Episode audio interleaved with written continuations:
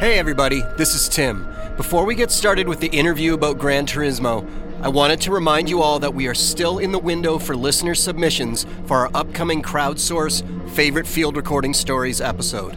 You have until November 19th, 2023 to dig up a recording you have made that you really love and tell us the story behind it. You can go to tonebenderspodcast.com and click on Field Recording Story Submissions at the top of the main page to find out all the details on how to submit. The sound you are hearing right now is one of the sounds that has already been sent our way, and the tale behind how it was created is really kind of mind blowing. So if you have a funny, beautiful, personally meaningful, or special in any way recording, please send it our way. Okay, let's get on to the episode.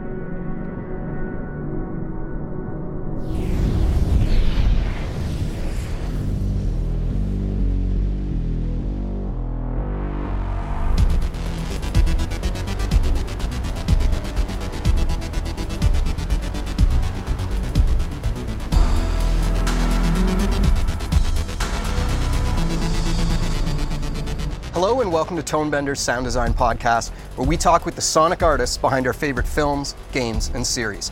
My name is Tim Muirhead, and I will be your host today. I'm sitting in Stage A at 424 Post in Hollywood with some of the sound crew from the recent Neill Blomkamp film Gran Turismo, based on a true story.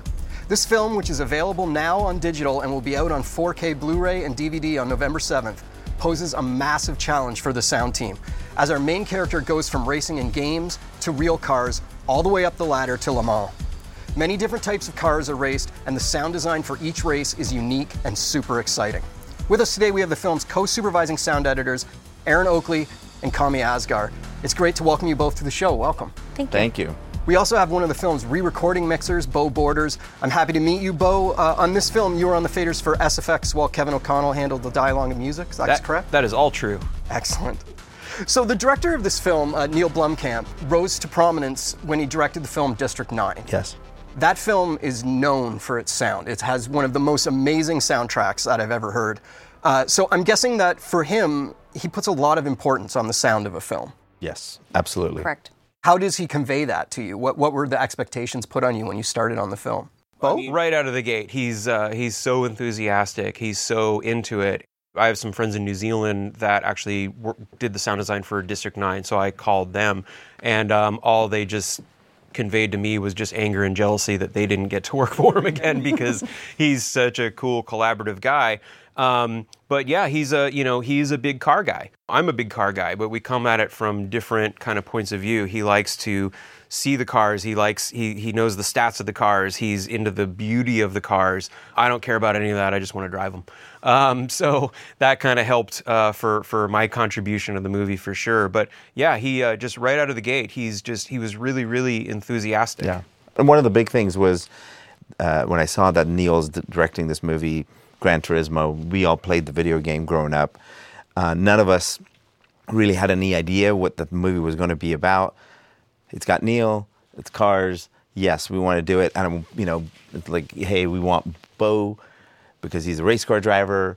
Immediately is like, yes, this is that's the way I wanted to go. Kevin is a huge car nut. Mm-hmm. Erin is a huge motorsports car nut and, and you know and motorcycles and all that.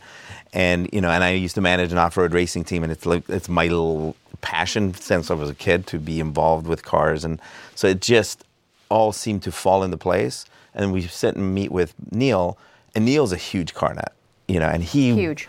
we sat and talked the first time I think we sat together after watching the movie. We barely talked about sound. We just talked about cars, We just talked about cars.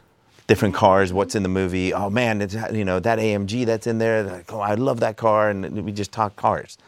And we walked away, like knowing that we were all we were all on board. We are going to do the best job possible to you know put it on the screen. Yeah, it was kind of funny. I um, I didn't even know if I officially had the job yet. like Kami said, John Navarro kind of put together this uh, uh, car enthusiast team that he you know thought would you know bring something to the table. I had a long relationship with Colby Parker, the um, the picture editor. They said, "Well, here's the script, read it, and then come on in, check out the movie, and then meet Neill." I had just competed in a touring car race up in Northern California, so it was kind of fresh on the brain. And the thing that struck me about the script we as a team, uh, 424 Post and Kevin and I, we, we actually already just did a video game. We a video game movie. We did Uncharted. Mm-hmm. That movie never acknowledges that it's in the world of a video game you know, that's just a standalone movie. Gran Turismo had this whole different arc to it where you really acknowledge the existence of the video game and you tell this true story about, you know, somebody competing on a very high level and then, you know, you end up graduating into real cars. I race with guys that went to GT Academy and Jann beat them and that's why he got to go racing and they didn't. It was already pretty close to home and then when I watched the movie, the rough cut of the movie, I realized that the, you know, the point of view of the movie is very much in the driver's head all throughout, even in the video game part of it, all throughout every level of racing that Jann does, you know, you're always like really in the cockpit with the car, with the with the driver. And so when I met Neill, I just blurted out this thing where I said, um, you know, this funny thing always happens where, um, you know, while I'm behind the wheel of a race car, whether Sorry, it's I'm a, just going to stop yeah, you for yeah, a sec. yeah. For people Yeah. who don't know, like you literally race cars. You're Oh, not yeah. talking about No. uh, like I mean, driving on the Sunday he's a afternoon. professional These are- racer. Yeah, yeah. Beau's a professional racer. I've been training for this film for a long time. my, And you got the part. yeah, my, my father always raced cars growing up. Um, I've been driving race cars since I was, I think, 21 or 22. It's the n- number one thing that I do outside of doing, you know, sound for movies. I'm at the racetrack quite a lot.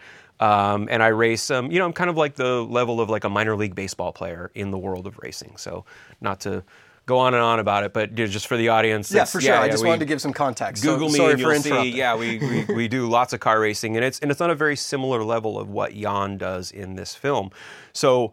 Um, it's a thing that I'm really excited about, and I always try to keep my mouth shut on Monday morning, especially if I've been racing all weekend, because you know, unless I'm working with Kami, nobody really wants to talk about it. but it's been that and, thing and I that- want to watch the Yeah. videos. It's like, oh yeah, dude, that's awesome. Kami and I have been bonding. We bonded over car racing like 20 years ago, and you, it's you have videos of almost all your races, don't you? Oh, Video every race, absolutely. yeah. Absolutely. So we get to And watch actually- them down. And to Erin's point, you know, when I'm behind the wheel, I'm convinced that the thing that I'm going through is so exciting and so overwhelming and so wild and I can hear every rattle and I can hear the wind whistling through the car. I can hear the other car and when they pick up a gear and like, oh, he upshifted a little bit sooner than me. Where's he at the power band? I can hear them lifting off the throttle and so that I know to hit the brakes a tiny bit later and maybe I won't crash, maybe I will. And then, you know, later, and I'm, I'm, I'm so convinced that because I have, I'm recording this, I know that this footage is incredible. and then the car race is over and the adrenaline wears off and the footage is never as incredible. You know, it's never as exciting. It doesn't sound as cool. It doesn't look as cool. It's not as wild as what was going on in my brain. So my pitch to Neill was, I want to work with 424 Post and Kevin O'Connell and you know Gary Hecker, the Foley guy. I want to work with everybody, and I want to I want to create the thing that was in my head and not the thing that was on my little video camera after the race. And he was just like, ah, that's disgustingly awesome, which is a thing that he likes to say a lot. Yes, you hear it and lot. uh, and he just really gave us all full reign. So we were able to collaborate with uh, Charles Deenen at uh, Source Sound, who, you know, for those who, in the- you know in the uh, in the audio world, he's the go-to guy for cars, and um, and you know their team. Um, uh, really, really delivered on car recordings. That was really, really. They gave us such great stuff to work with. It's and, been so and that, fun. that that goes back to John Navarro, who's a huge car nut himself too. The rest of the studio isn't. You know, they, you know, it, they're filmmakers and and studio execs and stuff, and you know they budgeted this movie a certain way, uh, like any other kind of an action film. There was barely any recording budget for cars. And this stuff doesn't, you know, the things that we hear in our head and how it should sound just does not exist in any libraries. So, you know, bringing on Charles, I'm like, oh, well, Charles got a huge library. He does, that's all he does is cars. And, you know, first phone call, Charles calls up, hey, uh, so about the cars, we don't have any of these cars. if you want it to sound real, we have to go out and record all this stuff. We nickel and dimed our way in, like just like little by little, just kept pushing John, like, hey, John Navarro at Sony, hey, we need to record this car, we need to record that car. That was a giant, giant expense that they had to swallow, and they ultimately gave us the money to go out and find race cars is not easy. I can tell you that. I mean, it, it took us a lot of string pulling and calling people and getting Nissan involved and getting you know, race car drivers out there to give us active race cars during the season at a airport in England, in the you know the desert out here, and in Palm Springs and whatever, wherever we, they, we can just get people to go. Because you can't really record it at racetracks. There's too much sound going on. We needed a quiet. We need to get the sounds we need to get for these cars to get that visceral sound from that actual race car. That Nissan has a specific sound. I remember the first time I jumped in a race car, and I'm sure you felt the same way too, being a you know gearhead and all that. We fixed up cars, and then you're you're sitting in a professional race car, and you click that motor on, and that thing comes to life. It's insanity. you feel the raw power of this thing, and and that's the thing I want people to understand that it's not just oh it's some regular street thing. It has balls. It really just really moves you and, and has you know total visceral effect on you, and we need to we need to capture that. And Charles Deenen's crew is insane. They're insane. They're the magicians of the stuff. They know exactly where to put all the mics and how to do it, and you know, and they have a day with this race car on a on an airfield. There's plane. There's actually one of the plane. A plane crashed while we were trying to record a car, and we had to stop recording because of some plane crashed. You know, the guy lost his nose wheel, and we lost a half a day because of that. Because the fire trucks show up, and we're like standing on the sidelines, costing money. Every minute is costing because there's, you know, a race car that we're paying for, the gas, the tires, the crew, the driver. It's a big production, and they have to truck this stuff in. It can't come come back the next day. But those guys got exactly what we needed because anytime we, you know, me and Beau are sitting there, and Beau goes, you know, it'd be really cool here is if we actually did a downshift rather than an upshift we had that stuff. You know, they had recorded everything that we wanted, and if something that they cut that we wanted to change, all we had to do is just pull it out a little bit and move it, and go, oh, it's all, it's all there. We didn't have to, you know, go, oh, well, we'll just have to go with the best possible. Everything was done amazingly well by Charles and uh, the Sound Source crew are geniuses. You know, to go back to what Beau was saying about talking to Neill and bringing the realism, because when he'd watch his videos back, they were very flat, and he wanted to bring the life to everything the one good thing that he did bring it, which was awesome, was that he gave us his recordings and we would hear this guy talking in his ear. And Colby fell in love with it. And so we started using his recordings and putting that in. And then Neill fell in love because Neill loved all the squawks and he loved everything. You didn't need to hear exactly what was saying, being said because even like Beau said, you don't really clearly hear right what the guys are saying. You can, but you're in your helmet. All in your helmet, there's so much going on. Um, but for, as an audience member, you're not going to really hear. And Neill didn't care what they were saying. But because of what he did, we were able to hire a real spotter, and he came in for the loop group, and he gave all. We had two spotters that actually gave all the dialogue for all the races, and we put them in, and Beau helped us get the right level, the right placement, and every once in a while you'll hear a little word that peaks that makes sense, like look to your left, or you're like behind you, or five feet, fifty feet, and it was it was very cool. I thought that was a really uh, a really fun bonding moment with the crew. I mean, you know, like Kami and I were saying, like we can just babble about car racing all day long because we love it but not everybody wants to talk about car racing all day long. Well, now we're on a race car movie and you have to talk about car racing all day long. So there was heaven. And I, I, was really, really proud of the whole crew because everybody started coming forth asking really great questions. Because, you know, when, when you're on these big high concept movies and, you know, we we as a family, we've done a lot of them, you know, we, we all did Secretariat together we became horse racing professionals. Mm-hmm. We all did the Muppets together, so we became Muppet aficionados. I mean, you, you, can't help it. You're spending so much time on these movies. So now Gran Turismo is, is here, and you know because we wanted to start with at least a base coat of realism and then as much as we can kick it up a notch sometimes kick it up 20 notches you know but that base coat of realism had to be there so um, like Aaron said early on, I, I, just gave this recording. Literally, I did a 25 hour car race and I just put a little um, uh, recorder up, up against a walkie talkie so you could hear our team radio. I just thought it'd be cool for my dumb YouTube videos. And so I just took that recording, I can, kind of consolidated it, gave it to Colby, and you know we played it for the director and the director was like that's disgustingly awesome i want to hear that everywhere and so so i said oh great well we should talk about the rules of like what do you hear and when dialogue wise just dialogue wise and so I was like, you know, when you're, you know, uh, when you're point of view of the driver, you hear just your crew chief, and then you hear these spotters who are people watching your car and telling you he's two car lengths back, he's on the inside, he's on the right, you know, whatever.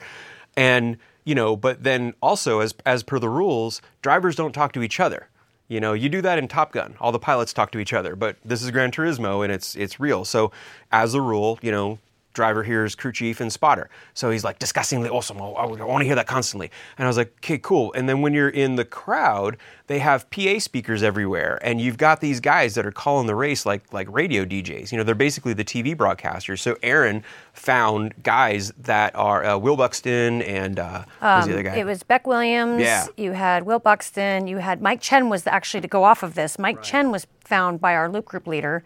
They did a lot of research. I gave them these YouTube videos because that's what they were putting into these races were a bunch of YouTube videos, which which had all these professional announcers. She had to go through all the all those YouTubes and find a connect, and she found this gentleman named Mike Chen, who's a huge. He's got great YouTube videos and such a great voice. and it's and it's very it's it's very fan serving because if you are somebody that watches these races, these are the familiar voices that you hear.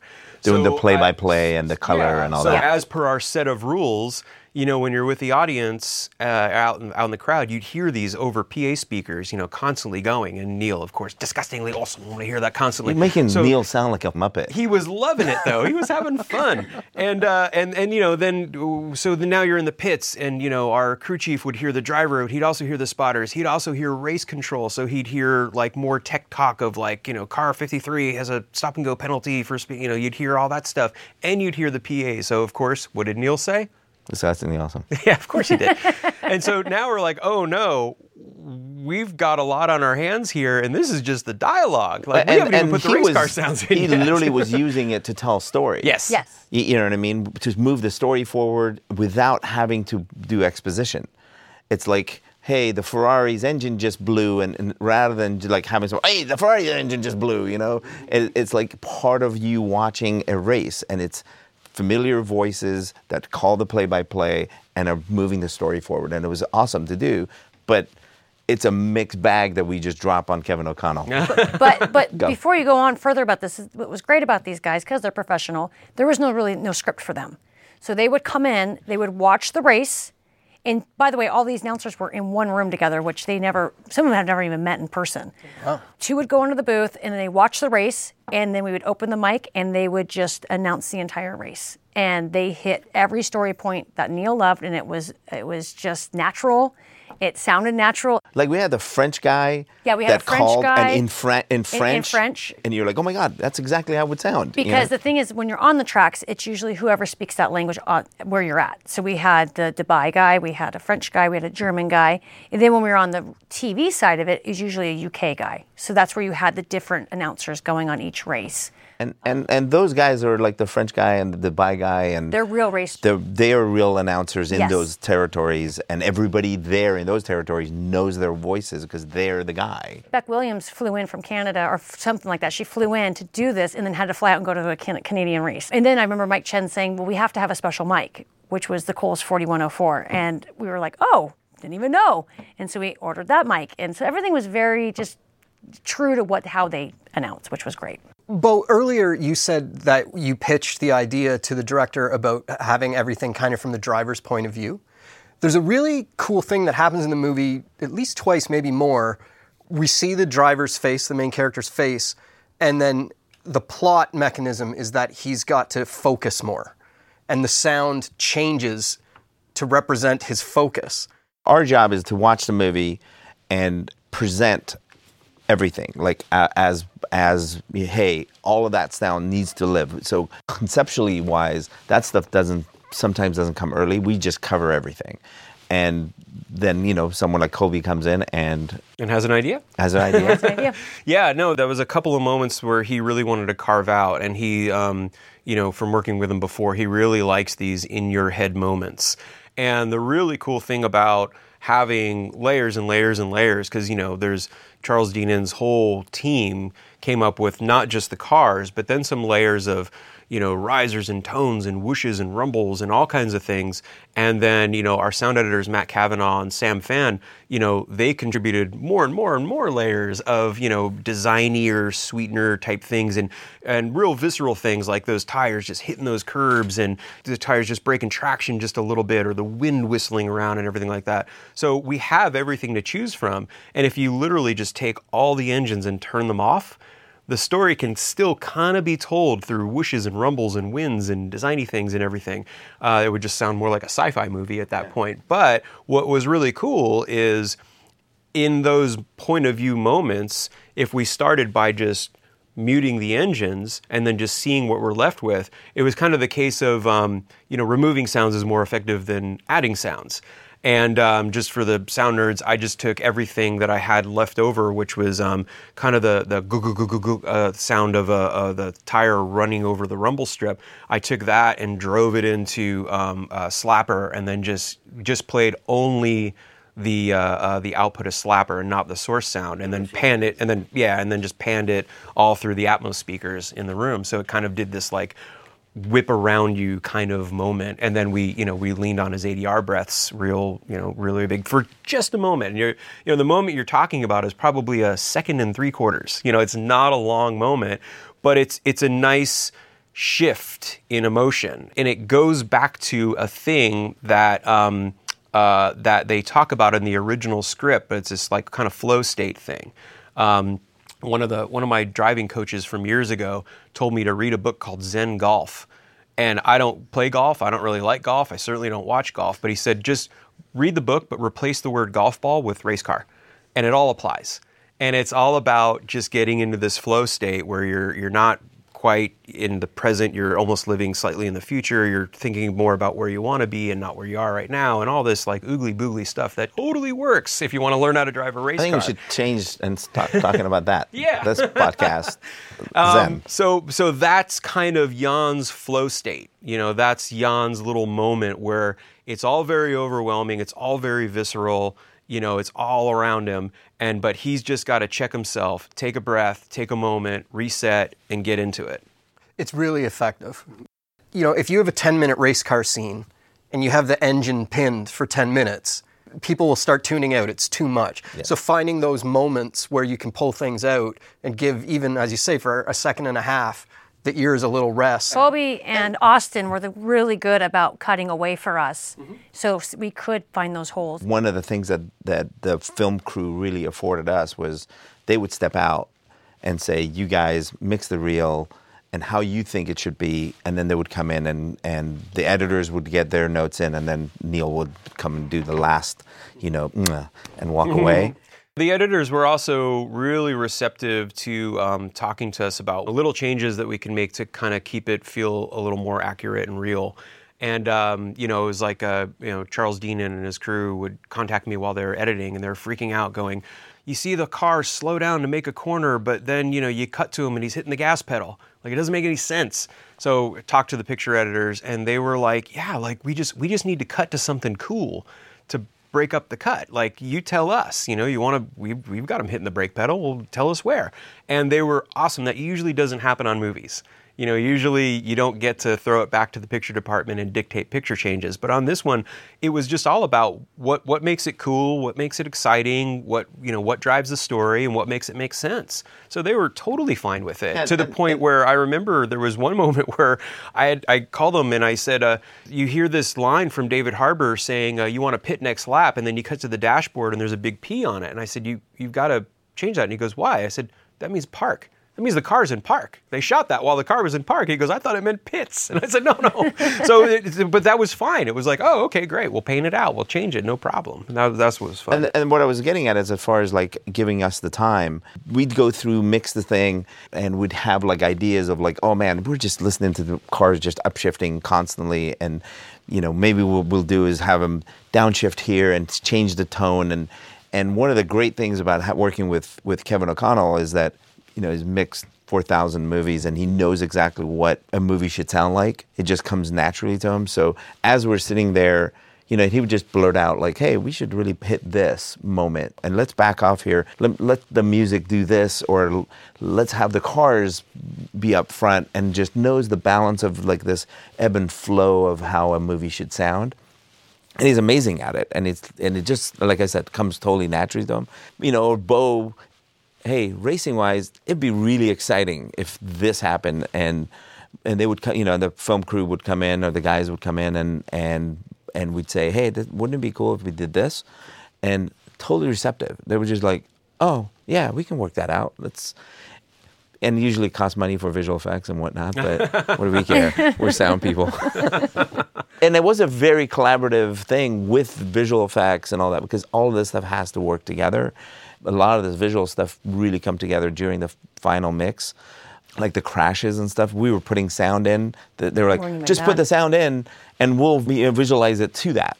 And it's kind of weird to think that way, you know. Neill will come and goes, "There's this thing I want. I just told them to put the engines like flipping down the road as it in that during that crash. I have them spilling oil all over the track, and there's water going everywhere. We're like, oh, okay, cool. And we put it in, and then the visuals will come in, and it, all of that stuff is there, and it and it syncs and it works. Wow. You know, there's little bits of moving things with visual effects, um, and we had to deal with, but most of the time it was like this is what I'm visually doing, letting you guys know because all we're looking at is just cartoons of cars. Yeah, there was a moment in particular that I always felt really bad for our sound editors, Sam Fan and Matt Kavanaugh, because uh, there's a there's a moment where they do this really neat visual effect where the car almost explodes into individual parts, and then you return to Jann's bedroom, and then the car reforms around him.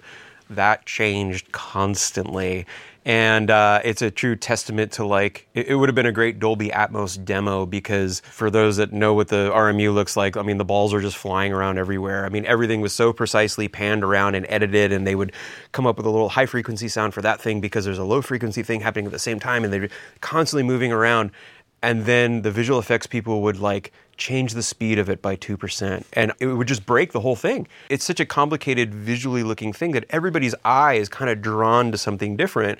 Because I'm sitting more on the right side of the room, my eye would go to like center to right, and then other people would go, Well, where's the sound for that? Where's the sound for that? And I realized, well, they're just naturally looking at the left side of the screen. And, and it was so complicated. And then we'd get it all dialed in, and then you just hear this really loud swear word come from the right side of the room. And I'd look, and then either Sam or Matt would have the new visual effect up on their screen, and be like, Oh, they changed it again. Why would they change it? It was perfect. Yeah. But Beau did a great job with that scene. I gotta say, he made, mixed it it's really, really, well. really cool. Something else that is interesting for this film, there's a lot of shots of our main character driving with a helmet on, and you can not see a ton of emotion on his face mm-hmm. just because it's covered by the safety equipment. So a lot of the emotional weight falls then to what's being told to him over the comms. Mm-hmm. And those comms have to be futzed, mm-hmm. but they also have to tell the story, mm-hmm. and they also have to cut through a million sounds going on. Mm-hmm. How did you arrive at the comms? The comms on one point would be the ADR side of things, which was not a big fan of Neill. Neill wanted to use everything from production. Nothing. He did not believe you go and you can recreate what was already created in front of him in the first place. It was a challenge to get him to get on board to reloop some of these futs because we already had all that noise behind it, and to futz it and try to raise it and get around all their effects was a challenge. So it was baby steps with Neill. Do a little. and also the accents. Well, the accents was another thing, yeah. But that was you couldn't you couldn't come to Neill and say, "Hey, you need to loop half your movie." He would have been like, "You know, you're fired." So you have to go. They have some lines that they want to add because we're in the race and you don't see their mouth. So they would change a couple of the lines. Well, the lines that they were changing or adding different dialogue really would make a difference. And it was a trust level. So the way Kevin would mix it in, the way how we recorded it, how we put it in, because we would take half of the production line and take the part that would had the car engine on it or from production and put the new ADR in, and Kevin would mix that, and all of a sudden it sounded like the production line. And Neill was like, "Oh, that's not too bad." And then we would say, "Do you mind if we do these lines?" Okay, but he would come to the ADR sessions. It was just me and, and the picture editors. That's it. So this is my first time working doing ADR without a director involved, which is a little nerve wracking. You know, when you bring some of these big A-list stars in to ask them to loop without a director and listen to me And change it. and ask them to change their performance a little bit. They were all very respectful. And at, by the end of the movie, because the studio had come in and said the accents are a little thick, do you mind if we loop and bring down the accent a little bit? Neill said, I, I trust Erin, we'll go ahead and do that. So we ended up re-looping the whole beginning of the movie. And it was, I kid you not, it was a non starter. It was like the moment you would go, hey, we should loop this guy's line. Nope. He would ask for the cue sheets. He would ask to see what was on the cue sheets. And of course, I'd show him it was just what he had asked for. And of course, I wanted to sneak some lines on there, but I knew I couldn't do that. And I had some people behind me telling me, hey, just put a couple on there, Erin. And I was, no, no, no, it's okay. Let's just just trust me. We'll we'll get the lines. We have a long time to go with them. Let's just baby step him into this. And that's what we did. And I got to tell you, I think he might be more of a fan for ADR. I still think he'll resist, but I think he'll be more open to it. in storytelling and, Yeah. and clarity and stuff. And he could tell the clarity. He was like, wow, I can really understand a lot of these lines now. And in Jann, I understand where he's at. And it was just a really great experience for all of us to see a director so against it and see how far he yeah, came. that bedroom scene where he's talking to his buddy um, Persol. For Soul, that was all redone. And what's funny is when for months we're like, I don't know what he's saying. Yeah. I have no idea. No. Hey Neill, do you know what he's saying? Nope. Nope. But, but he I love it. it. I love loved this. it. I love and this. And then when we got the note that it was no one could understand it, that's when we were able to open up and say, Neill, are you down with maybe bringing this back to where an audience can understand him? And he said, just try it, see what happens. And he ended up really liking it a lot. That's quite a feather in your cap to uh, change the tide like that. Congratulations. in the show, the film, instead of cutaways to like other cars, a lot of times the cutaways are to inside the engine. yes. And it's not for very long, but like I can just imagine when those arrived, you guys being super excited because those are cool shots that you haven't really seen before. So you can make them sound kind of whatever you want to. Do you want to talk about your favorite way of tackling those? me and Beau had a lot of fun with that stuff. You know, Dean and his crew had a great time. You know, Neill's a commercial director too, so there's a lot of visual things that he's into. And uh, you know, first time seeing the movie, you're like, oh, oh my god, this is awesome. We get to do, we get to play whatever we want. These are sound sound design moments. So some of it came with ideas of like how, what they wanted it to sound like. You know, the the engines and all that. We just made it more detailed for it to work within you know a theatrical sense and all that. Both of us like know what cars sound like and what th- weird things happen in cars, and you know in all the recordings that Charles and those guys had gotten, there was all these like little moments that you know the little nuggets of sound. Pop off valve is my my thing, and it goes boop, boop, boop, boop, boop, you know, you know we put that in because the sound works for like slowing down. So when he slams on the brake, that's not the sound that comes from the brake rotor and all that. But we put this because it works tonally. It works in that spot. And Deenen hates it. He literally, after the screening into the movie, we finished, he goes, "Why'd you put that stupid sound in, in, on the brake? It doesn't even belong there." I was like, "Yeah, but tonally, it just fucking worked. We love like that how that sounds." Yeah, my race car friends at the track just like tell Neill like you know they finally made a race car movie for racers. You know the people, the racing community really likes the movie. You know, but they can't help themselves and they go, "But why did I hear a turbo wastegate on that car? That car doesn't have turbo." I go, "Ah, because it's cool. It's cool. It's cool. It's cool. It's it fine." go. yeah, we, we get those little breaks. Yeah. It's funny. We did the we sort of a half premiere because they didn't have a premiere for this thing. They did a screening where they invited the crew and the guy, the the real uh, Jann Mardenborough. the one of the producers, Doug Belgrad, introduces me to this English guy, and he's actually a driver for Ferrari. And he goes, "What, what did you do?" And I go, I, "I did the sound for the movie." And he goes, "Oh my god."